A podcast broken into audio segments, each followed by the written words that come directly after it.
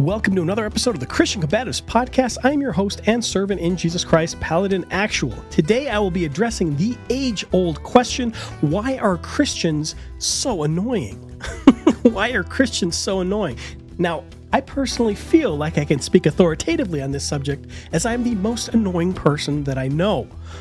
But Christians are annoying, and I would argue actually that this is a core part of the Christian life and faith to be annoying. So let's get into it. Now, first, you may be thinking to yourself, wait a minute, wait a minute, that's not fair. I'm a Christian and, and I don't think I'm annoying. Or maybe you're thinking, well, I know a bunch of Christians and they don't annoy me and maybe just they're, they're nice, they're not annoying at all. But I promise you, I promise you, no matter how likable you or any of these other Christians are, somewhere out there, someone goes to bed every night irritated that Christians even still exist. Here's the thing being annoying is a core part of Christianity. Christians are annoying to unbelievers in ways other religions aren't. Christians are annoying to each other and refuse to just put aside all of our differences in lieu of talking about them constantly. And most importantly of all, Christians are annoying to God. Not that He loves Christians any less for it, but our relationship to God is actually one in which we are supposed to be annoying in our prayer, constantly asking for things we don't deserve over and over and over, quoting God's word and promises back to Him, saying, How long, O Lord, how long, if He takes more than five seconds to do what He promised. Now, again, I would argue that this is ultimately a good thing. Ultimately, this is what the Christian life is about. It's not about going along to get along.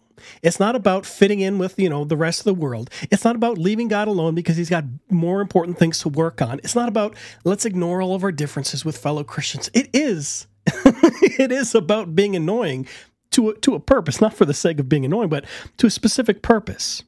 So, first of all, Christians being annoying to unbelievers. So I'll talk about these three points Christians being annoying to unbelievers, Christians being annoying to each other, and of course, Christians being annoying to God. Why these are all kind of good things. First of all, Christians being annoying to unbelievers. Now, anybody who's interacted with or kind of seen the, the the disagreements between let's say atheists and Christians or atheists and other religions will notice something that for some reason for some reason it seems that Christianity has caught the particular ire of atheists. You'll see more atheist polemics against Christianity than you will against Islam or Judaism or Hinduism or you know any other religion. For some reason it's Christianity that really irritates atheism. Now, I would argue that this is because Christianity alone, alone is true. And there's an aspect of, of the mind of the atheist that knows this and refuses to admit it. Now, of course, you know, maybe there's atheists out there that are completely convinced that Christianity is false, but for some reason, they can't even comprehend. For some reason, Christianity just kind of it sticks out in a way that that these other religions don't. So Christians are annoying to atheists for a variety of reasons. And, and these are some of the reasons that, came, that I came up with off the top of my head. I'm sure you can think of a few others. One of the reasons is we don't just quote unquote trust the science. Now, whether this is talking about the obviousness of a godless universe, after all, you can't see, touch, or hear God, you know, with your own ears or whatever, therefore he must not exist. Or it's this irritation that Christians don't just trust the philosophers that there is no real meaning to life or or maybe life has meaning in that you know you live a good life when you feel fulfilled and when you help others and you know and that's the true meaning of christmas is you know getting along with others or whatever. You know this this kind of vapid philosophy of of of shallow you know thankfulness to nothing in particular love for no reason in particular this sort of thing or you know hedonism uh, maybe it's maybe it's the irritation of the annoying beliefs of Christians that reject um, that uh, they, re- they, reject the scientific reality that miracles defy the laws of nature and therefore could not have happened. For example, God couldn't make the universe in six days because it's impossible. God couldn't flood the entire earth it's impossible. God couldn't part the Red Sea because it's impossible. He couldn't walk on water because it's impossible. He couldn't rise from the dead because it's impossible. Why do you Christians not just convert to atheism? Why are you so annoyingly clinging to your faith? Why are you doing it, Christians? So this is why this is why I think atheists in many ways are annoyed with Christians. Now, Christianity isn't obviously the only religion that believes in in the miraculous. I think we have the the best arguments for it.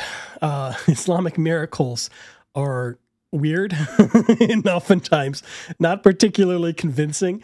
Um, Christian miracles are, I, I mean, they're they're and I'm not talking about all these, you know, uh, the Virgin Mary appears in a in a slice of toast or something like that. But like actual miracles documented in the Bible and, and stuff, they they have they have greater implications behind it. It's not just like God arbitrarily does a thing for no purpose, but usually God does a thing and it's miraculous and it serves an immediate purpose, like somebody is healed, but it also kind of has greater implications that tie with other texts, things like you know ears being opened by the gospel or something like that, a deaf man hearing, you know, Ephphatha be opened, that sort of thing. So there, there is the Christian miracles are just better. Biblical miracles are just better. That's just kind of a fact, and I suppose this is one of the reasons that they stand out. Um, let's see, let's see. I've got some verses here, and in fact, I picked some verses for each of these topics. Now, I've got some verses here, and these verses kind of explain the way that Christians are annoying to atheists. Christians are annoying to unbelievers. So the first verse I picked out is from 1 Peter 3:15 says this But in your hearts, honor Christ the Lord as holy, always being prepared to make a defense to anyone who asks you for a reason for the hope that is in you. Yet do it with gentleness and respect. That last part is the most difficult, I think. It's easy to, you know, tell people they're wrong. It's hard to do it with gentleness and respect. There is an expectation in Christianity. There is an expectation that's kind of written in the Bible that you should be able to make a defense for your faith.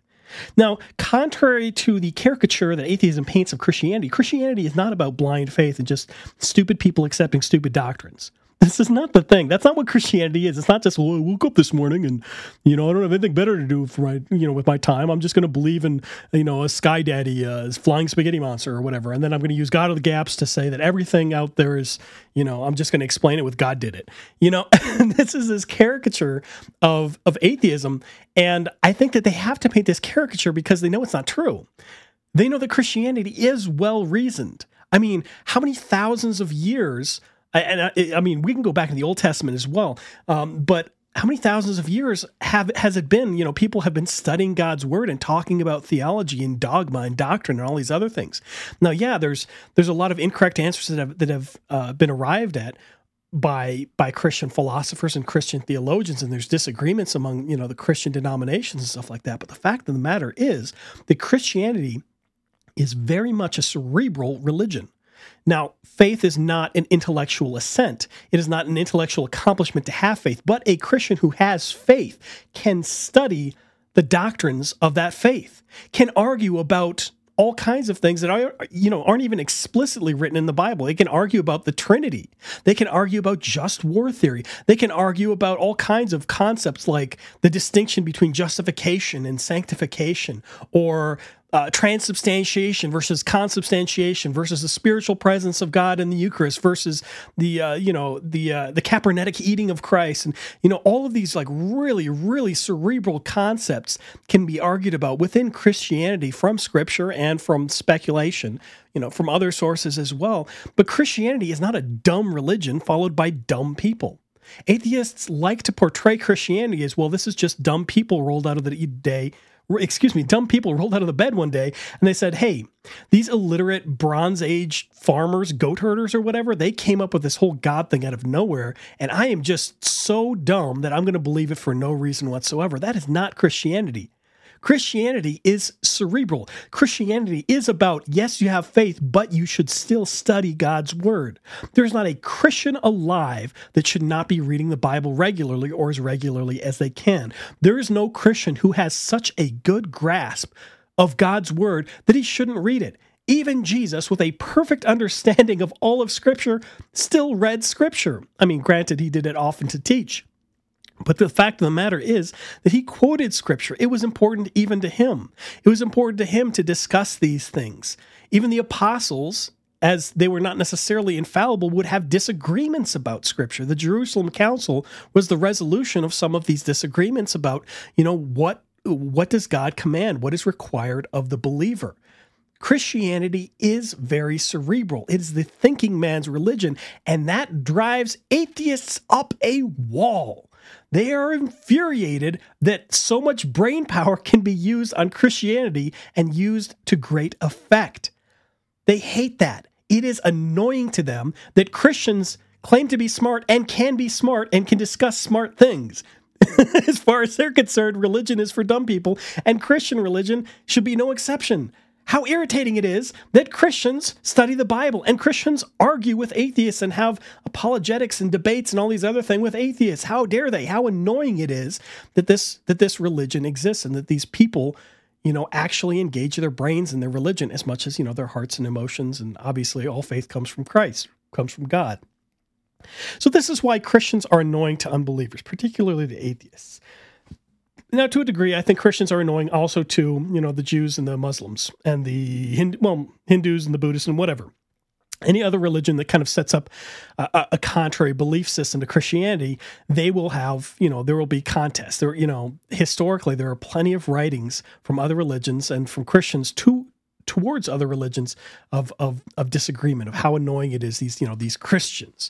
Uh, you know in the Bible uh, for example the one of the distinctions that's made between the followers of Jesus and the followers of the uh, the traditions of the what, what is it called? There's a document that's this pharisaical traditions that they came up with, you know, how to wash their hands and stuff. These guys are irritated. They're like, Jesus, your disciples are not washing their hands in the right way. We have these traditions, tradition.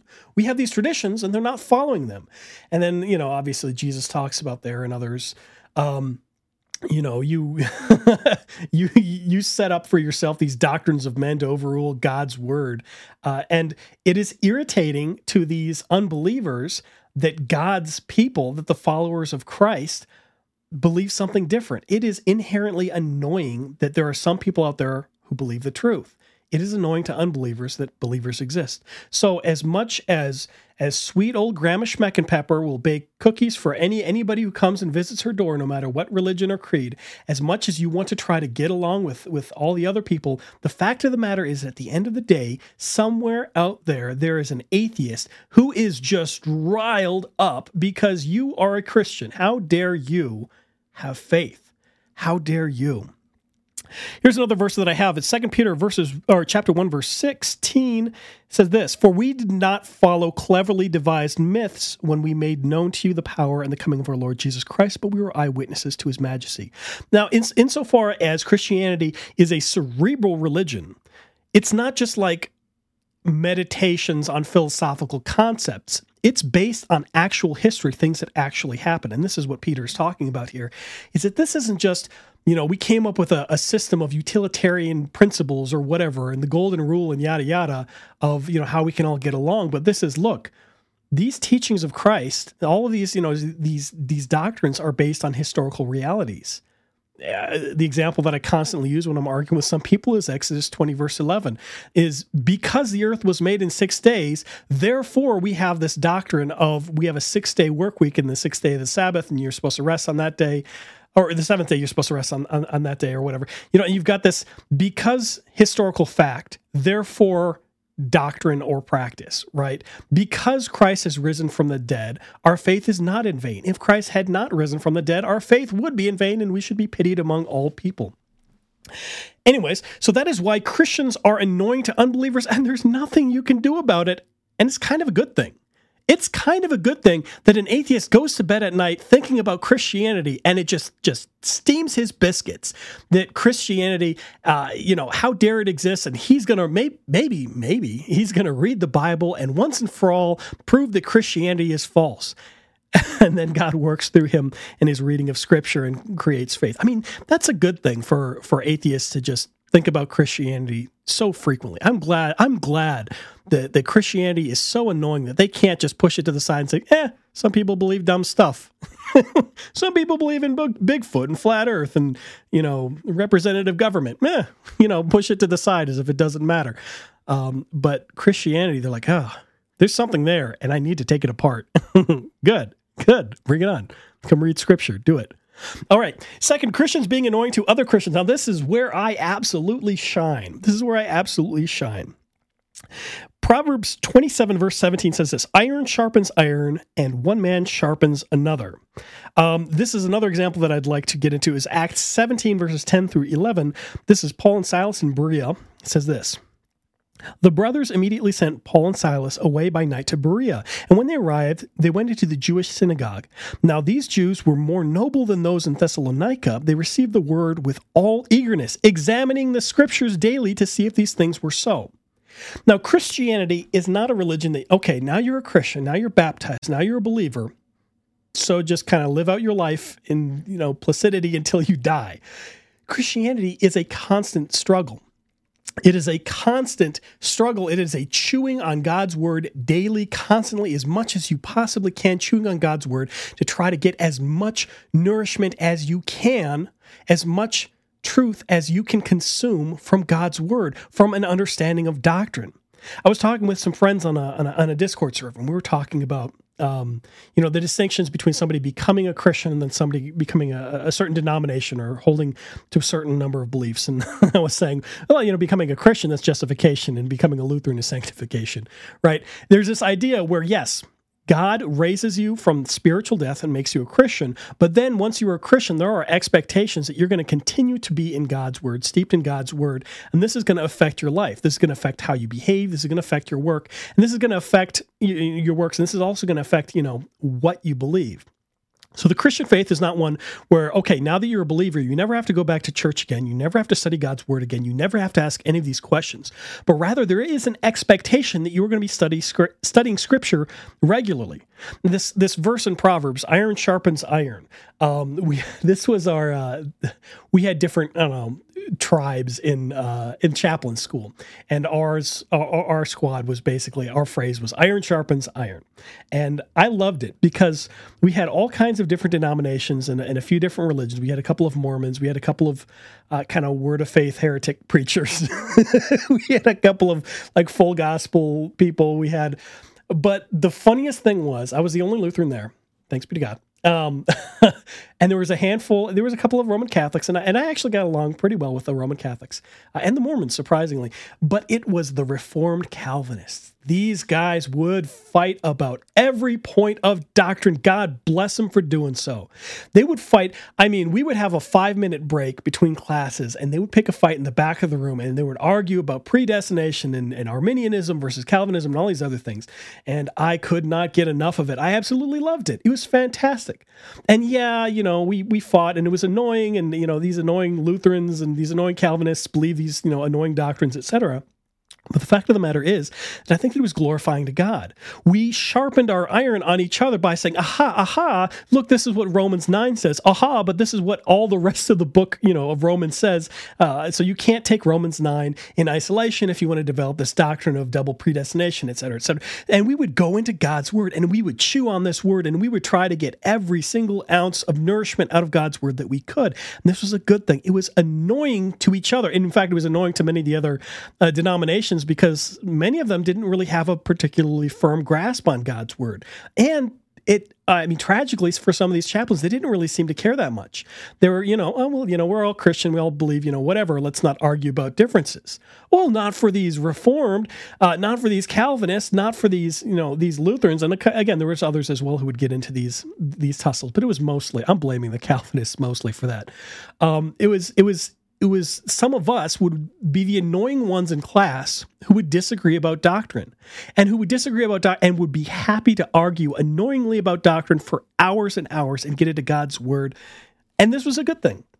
And we, as a result, got better understandings of not just our own religion, our own denomination, our own reason for believing, you know, holding the faith that, you know, is within us, but also a better understanding of those other denominations. This is something that I do online. I used to think that I, I was wasting time by, you know, saying arguing with the, the Roman Catholics on Christ court all the time. Uh, I spent a lot of my time in seminary, my free time, arguing with Roman Catholics, and to this day, I argue with different denominations of people uh, online. And sometimes uh, the arguments are fruitless, and, and you know, but you know, generally speaking, people tend to think that I'm, I'm fairly universally annoying. But as a result of being able to argue with these different denominations, I have a better and more robust understanding of Christianity. And every Bible study on Sunday, I'm tempted to come in to Bible study and say, I was arguing with, you know, these people online about this verse in Genesis, or I was arguing with these people about this verse in Acts, or what, you know, baptism or or or, or whatever. And it's being annoying at, to other Christians, being annoying to other Christians I mean, this is this is kind of part and parcel with disagreement. Is is fighting to come to the truth that is within Scripture because not God never gives us, you know, Christianity and says, okay, well then don't worry about the details, but rather He has given us such a robust collection, not just of of the writings of Scripture, but also the writings of those who study Scripture, the church fathers and commentaries and and people like Martin Luther and you know all these other you know these theologians have these really interesting points to get into, right or wrong, uh, get into these wonderful points to learn more about God, more about our religion. So thanks be to God that we can be annoying to each other. Because the fact of the matter is, if you aren't annoying as a Christian, it, it, it can make, I don't want to say it makes Christianity boring, but it is a lot more fascinating to argue with somebody who's just driving you up a wall about something you're passionate about. No, double predestination is absolutely wrong because such and such and such and such. No, you should baptize babies because look at this verse and this verse and this verse. No, this is the body because, you know, hoc est corpus meum and, you know, and you really get into it is so much easier to argue with an annoying person about scripture than somebody who says, eh, you know, we just hold different opinions and I don't really want to discuss it. I'm not going to stand my ground on this issue. Iron never gets sharpened against iron and we don't really benefit from having that conversation. So I would, I would again argue that there is an aspect of the Christian faith that it is good that we that we annoy each other, that we annoy each other as Christians, as different denominations, and even within our own denomination. I'll, I'll give you one final example before I move on to the last point. This example comes from seminary, and I I, I would doubt. I mean, Professor Pless is not gonna is not gonna hear this. Let's let's be real here. He's too busy, uh, and this podcast is too obscure for him to ever listen to this. But I remember distinctly being at seminary, and I was a dumb one at seminary. Uh, let's let's put that out there real quick. I was the dumb one at seminary. Everybody else went to pre-seminary and they knew Greek and Latin and Hebrew and all these other things. And here I am, fresh out of the Marine Corps. I had been training to be an interrogator for the CIA, and I come out of the Marine Corps and I'm just like, I go to seminary and they were, you know, everyone's like, oh, Gerhard this and Quenstedt that and all, you know, all these theologians, CFW Walther, and I'm like, I don't know who any of these dudes are. The, the only theologians I know, aside from the ones in the Bible like Paul and Jesus, is like Martin Luther. That's basically it. so, uh, so a lot of these concepts, I didn't really have a, a, a particular. I don't think I had a really good grasp of them. So for a lot of these people who went to pre-seminary, a lot of the things that they were learning in seminary, you know, they they'd already taken these classes. They already knew the answers to the to the questions. They already knew the translations to the verses, etc. Now for me, I I am all of this is fresh and new and exciting to me and frustrating to me because some of the stuff didn't make sense to me.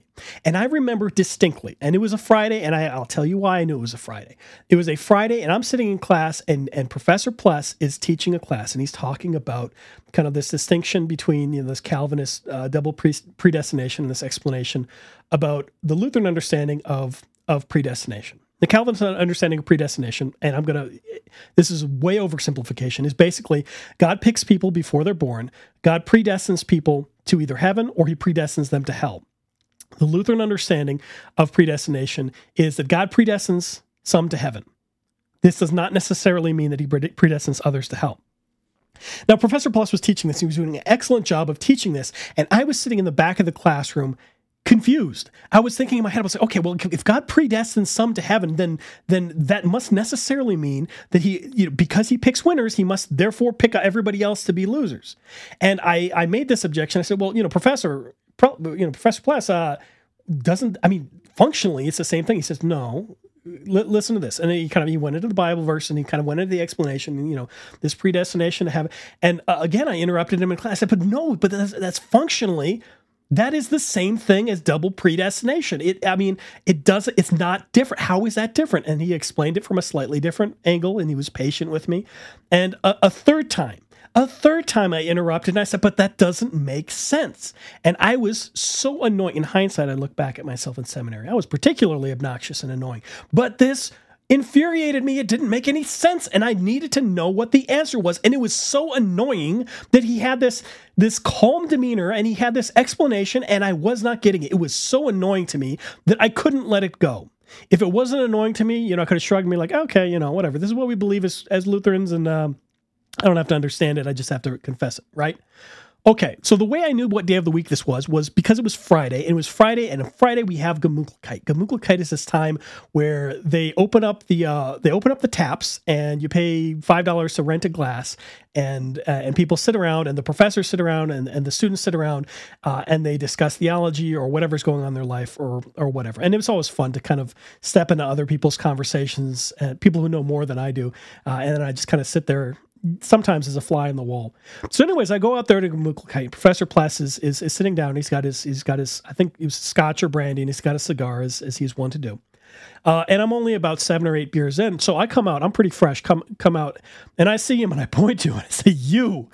I don't get this. And I sat down and he and I hashed this out for two and a half hours, going back and forth. And I was I was furious. I was repeating the same thing. I was just, I don't get it. I don't get it. It doesn't make sense. How is predestination different from double predestination? One, you know, implies the other. And eventually it clicked.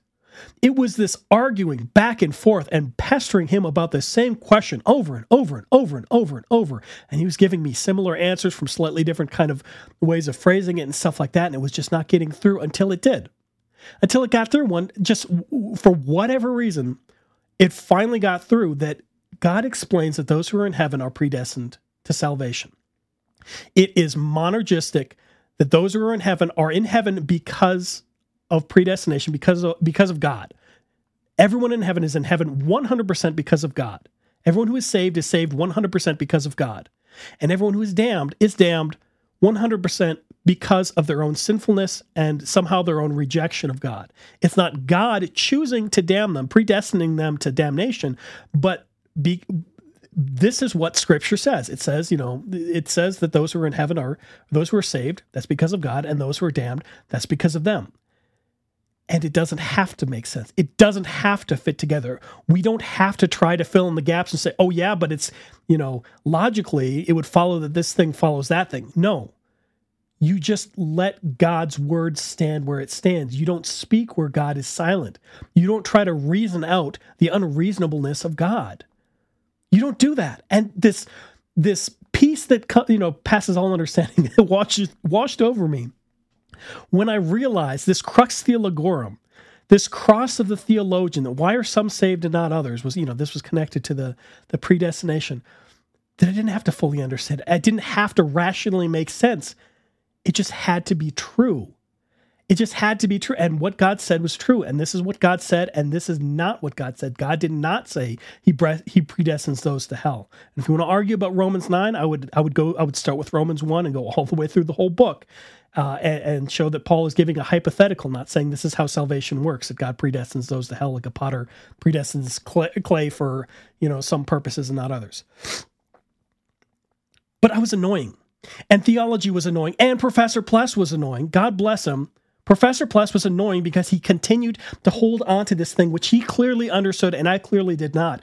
And it, I was annoying to my fellow Christian, and my fellow Christian was annoying to me. And thanks be to God for that because I was so passionate about this thing that I was able to resolve this concern. And had he not been annoying, and had I not been annoying, and had he not had the patience to continue to put up with my annoyingness, I never would have come to the truth of that doctrine.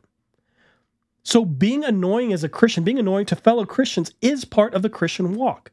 We do have an obligation to struggle, to strive to find the truth. And this often means arguing with one another about points of doctrine it's really easy to throw up your hands and say, well, you know, let's let our differences be differences. Let's agree to disagree. No, no, no, no, no. Let's not agree to disagree. Let's agree to meet behind the school at 5 p.m. and sort this out. you know, let's agree to continue to argue about this until one of us or the other is convinced of the truth. Because the more time we spend in scripture, the more time we spend arguing about this, the more time we spend learning about God. And that is time well spent. So, again, all of that rant, that diatribe, I suppose, is to uh, to explain why I think it is it is a good thing. It is a good thing that you know Christians can be annoying to each other. There, God does work through the annoyingness of Christians with each other. There is an aspect of disagreement that is annoying, but uh, you know God uses it to keep us engaged and to keep us passionate about these things. All right, that was a lot.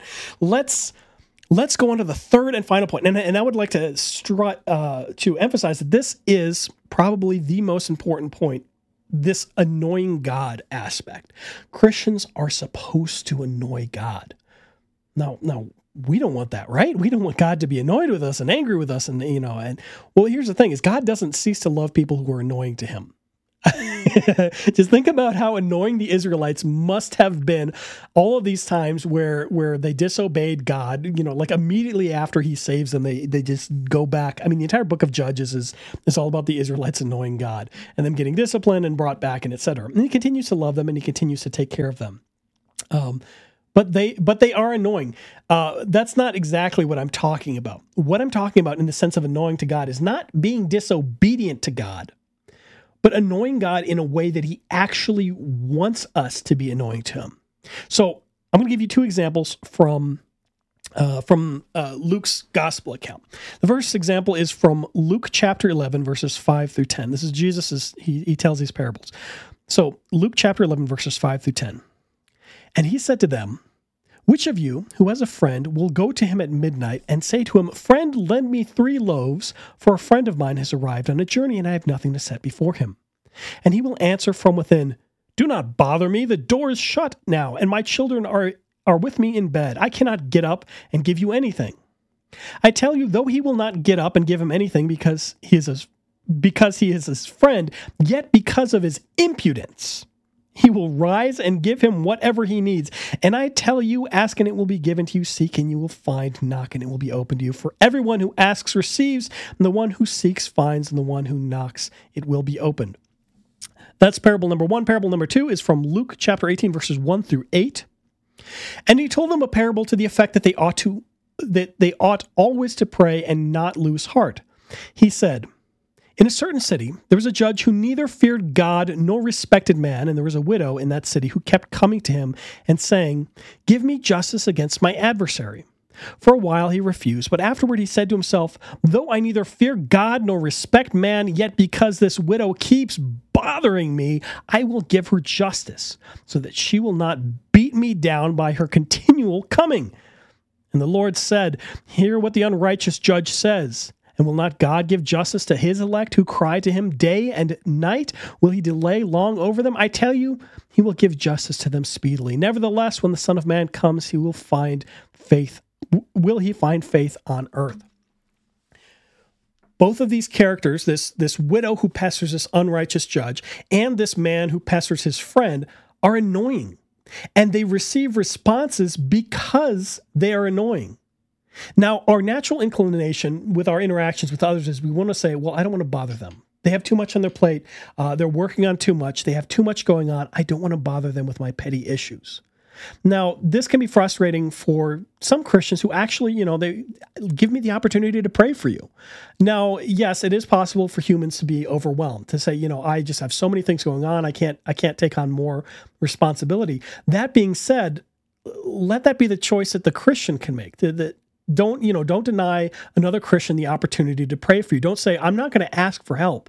I'm not going to ask for somebody to pray for me because i don't want to be too annoying because they have so much going on. Don't, don't deprive your christian brother or sister of the opportunity to love you. What's more, God does not run out of patience, does not run out of ability to, to, to care for people, to take care of people like humans do. Do not think for a second, oh, I'm annoying God. I don't want to bring this petty thing before him. He has bigger things to work on. God wants you to. He could not possibly have made it more clear. He wants you to come to him constantly, continually, not just for those big things, but in the Lord's Prayer, we pray for our daily bread. Imagine asking, being such a pest every day that you would ask your father for food. and my kids do it all the time. feed us, feed us. Oh, didn't I just feed you earlier today? Didn't I feed you yesterday? No, no, no. God is not. I mean, we may think of it as we're annoying God. We are being annoying to God. And again, based on these parables that he gives, that's kind of that's kind of the attitude of of I'm just going to keep doing it until until he responds. I'm going to keep praying to God for this thing. I'm going to keep praying for healing until he either heals me or takes me home. I'll get healing either way. I'm going to keep praying for God for, you know, for peace. I'm going to keep praying for God for, you know, a resolution to this conflict. Keep doing it. I mean, this is this is God's command. He wants you to be a pest.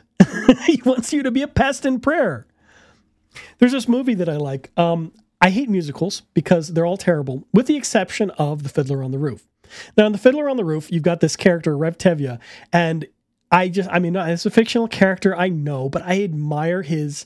I admire. I mean, and he's not a Christian, so he doesn't. So he doesn't actually have. he's not actually connected to the true God. But I admire the kind of relationship that is that is I don't know, put on display uh, uh, between him and God, where he's in mid conversation. He starts talking to himself, and then he just kind of drifts into talking to prayer. And you know, you know, God, am I supposed to put up with this? Like as if God is standing right next to him, as if God can hear him constantly, everywhere, always. And and it's it's I, again, I know a fictional character of another religion, but I think that that's that that's a good kind of thing to strive for in our relationship with God. It shouldn't just be okay. Well, I pray on Sundays and I don't talk to God the rest of the week. But it should be, man, this this red light is taking too long. God, you know, you you are really giving me patience right now. There is, you know, there is I don't want to say casual, but but God is there for us and hears us hears us constantly. And we we should take advantage of that.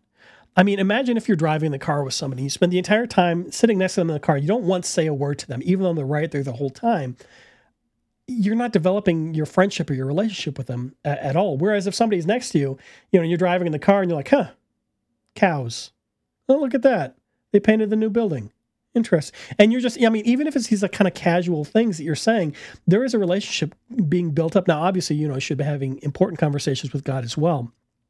But God does desire the sort of relationship where you come to Him with big things and with small things. Now, there's other examples in the Bible. There's a couple other examples of things that we think would be annoying, and yet God desires them. two of these examples, one of them is lamentation. Uh, and one of them, I forget what the term is, but it's basically it's it's it's any time in the Bible where you say, "How long, O Lord?" You just Google, you know, Bible verse, "How long, O Lord?" I'm sure you're going to get a few examples.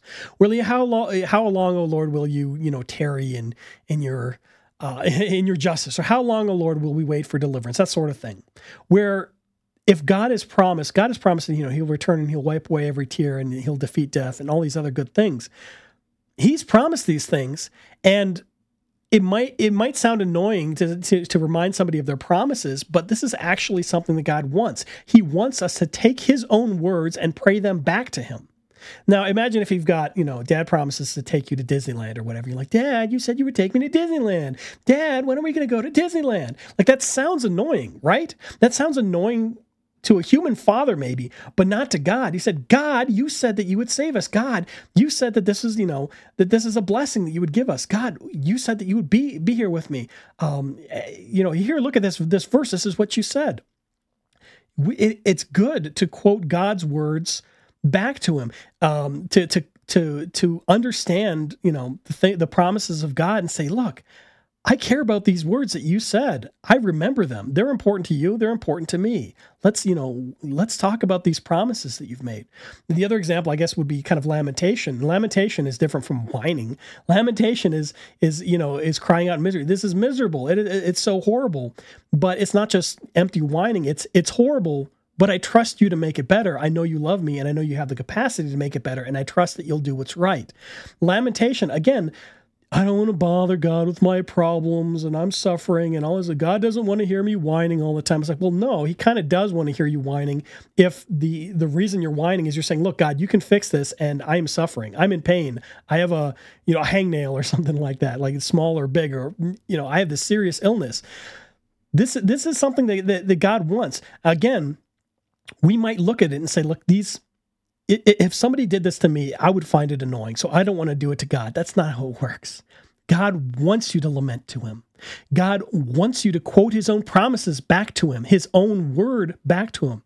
God wants you to pray to him for the same thing over and over and over and over and over again. Not like, oh, God didn't respond. I guess I'll just give up asking. No, keep asking. Be a pest. Demand things. God, how long, oh Lord, will you tarry? this is this is a good relationship that you have with God. So, with all of these things, I hope maybe I've convinced you that it's not such a bad thing that Christians are annoying. Christians are annoying to atheists and unbelievers because our religion is just true. Our religion is well thought out. Our religion is I mean, again it's it's it's true it's frustrating to them and hopefully this frustration causes them to look more deeply into the words of scripture and realize as well that it's true it's okay to be annoying to atheists Christians are annoying to each other. Christians are annoying to each other because this is how we get excited about these important things, uh, these important differences in doctrine, these important things that God has promised us, that is written to us in His Word. Christians are annoying to others, to, to each other, because frankly, we care about each other. I don't want somebody else to have a false belief in Christianity. It shouldn't just be, well, let's just go along to get along. Yeah, there's brotherhood, but I'm still going to argue with my brother about, you know, important things that I think are important like you know he's putting the wrong gas in his car or whatever you know he's still going to be able to drive his car but man you're ruining the engine you know? You should be changing your oil every 30,000 miles rather than every 50,000 or whatever like there's some things that are worth arguing about because you care about the person you care about the issue even if it makes you annoying for having that argument in the first place. But that's kind of what it is to you know that's a loving relationship.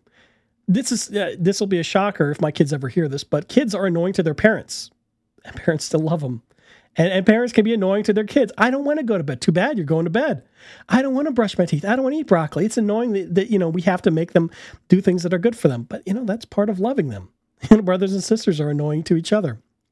Friends are annoying to each other. This is this is how a lot of us get along. Is we you know say annoying things and make annoying jokes and make annoying noises and stuff like that around around other friends. So it's not a bad thing that Christians are annoying to each other as long as there's a purpose behind it. And finally, most importantly, Christians are to annoy God or do those things which God has commanded us to do, which we might think are annoying.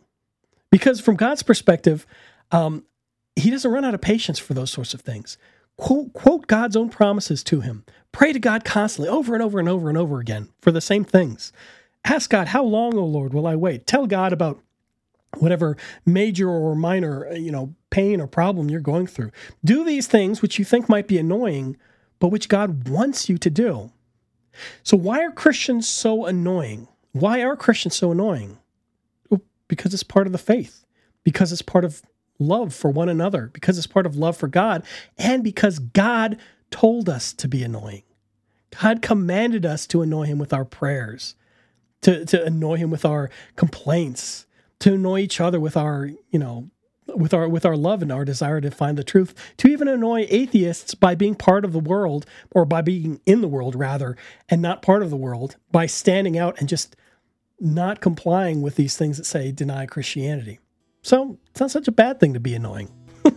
I mean, for a purpose, I suppose. Don't just be annoying for the sake of being annoying. But why are Christians annoying? Love. Because God told us to be. Anyways, I hope this was enjoyable or educational or something for you other than annoying. Uh, God bless you all and take care.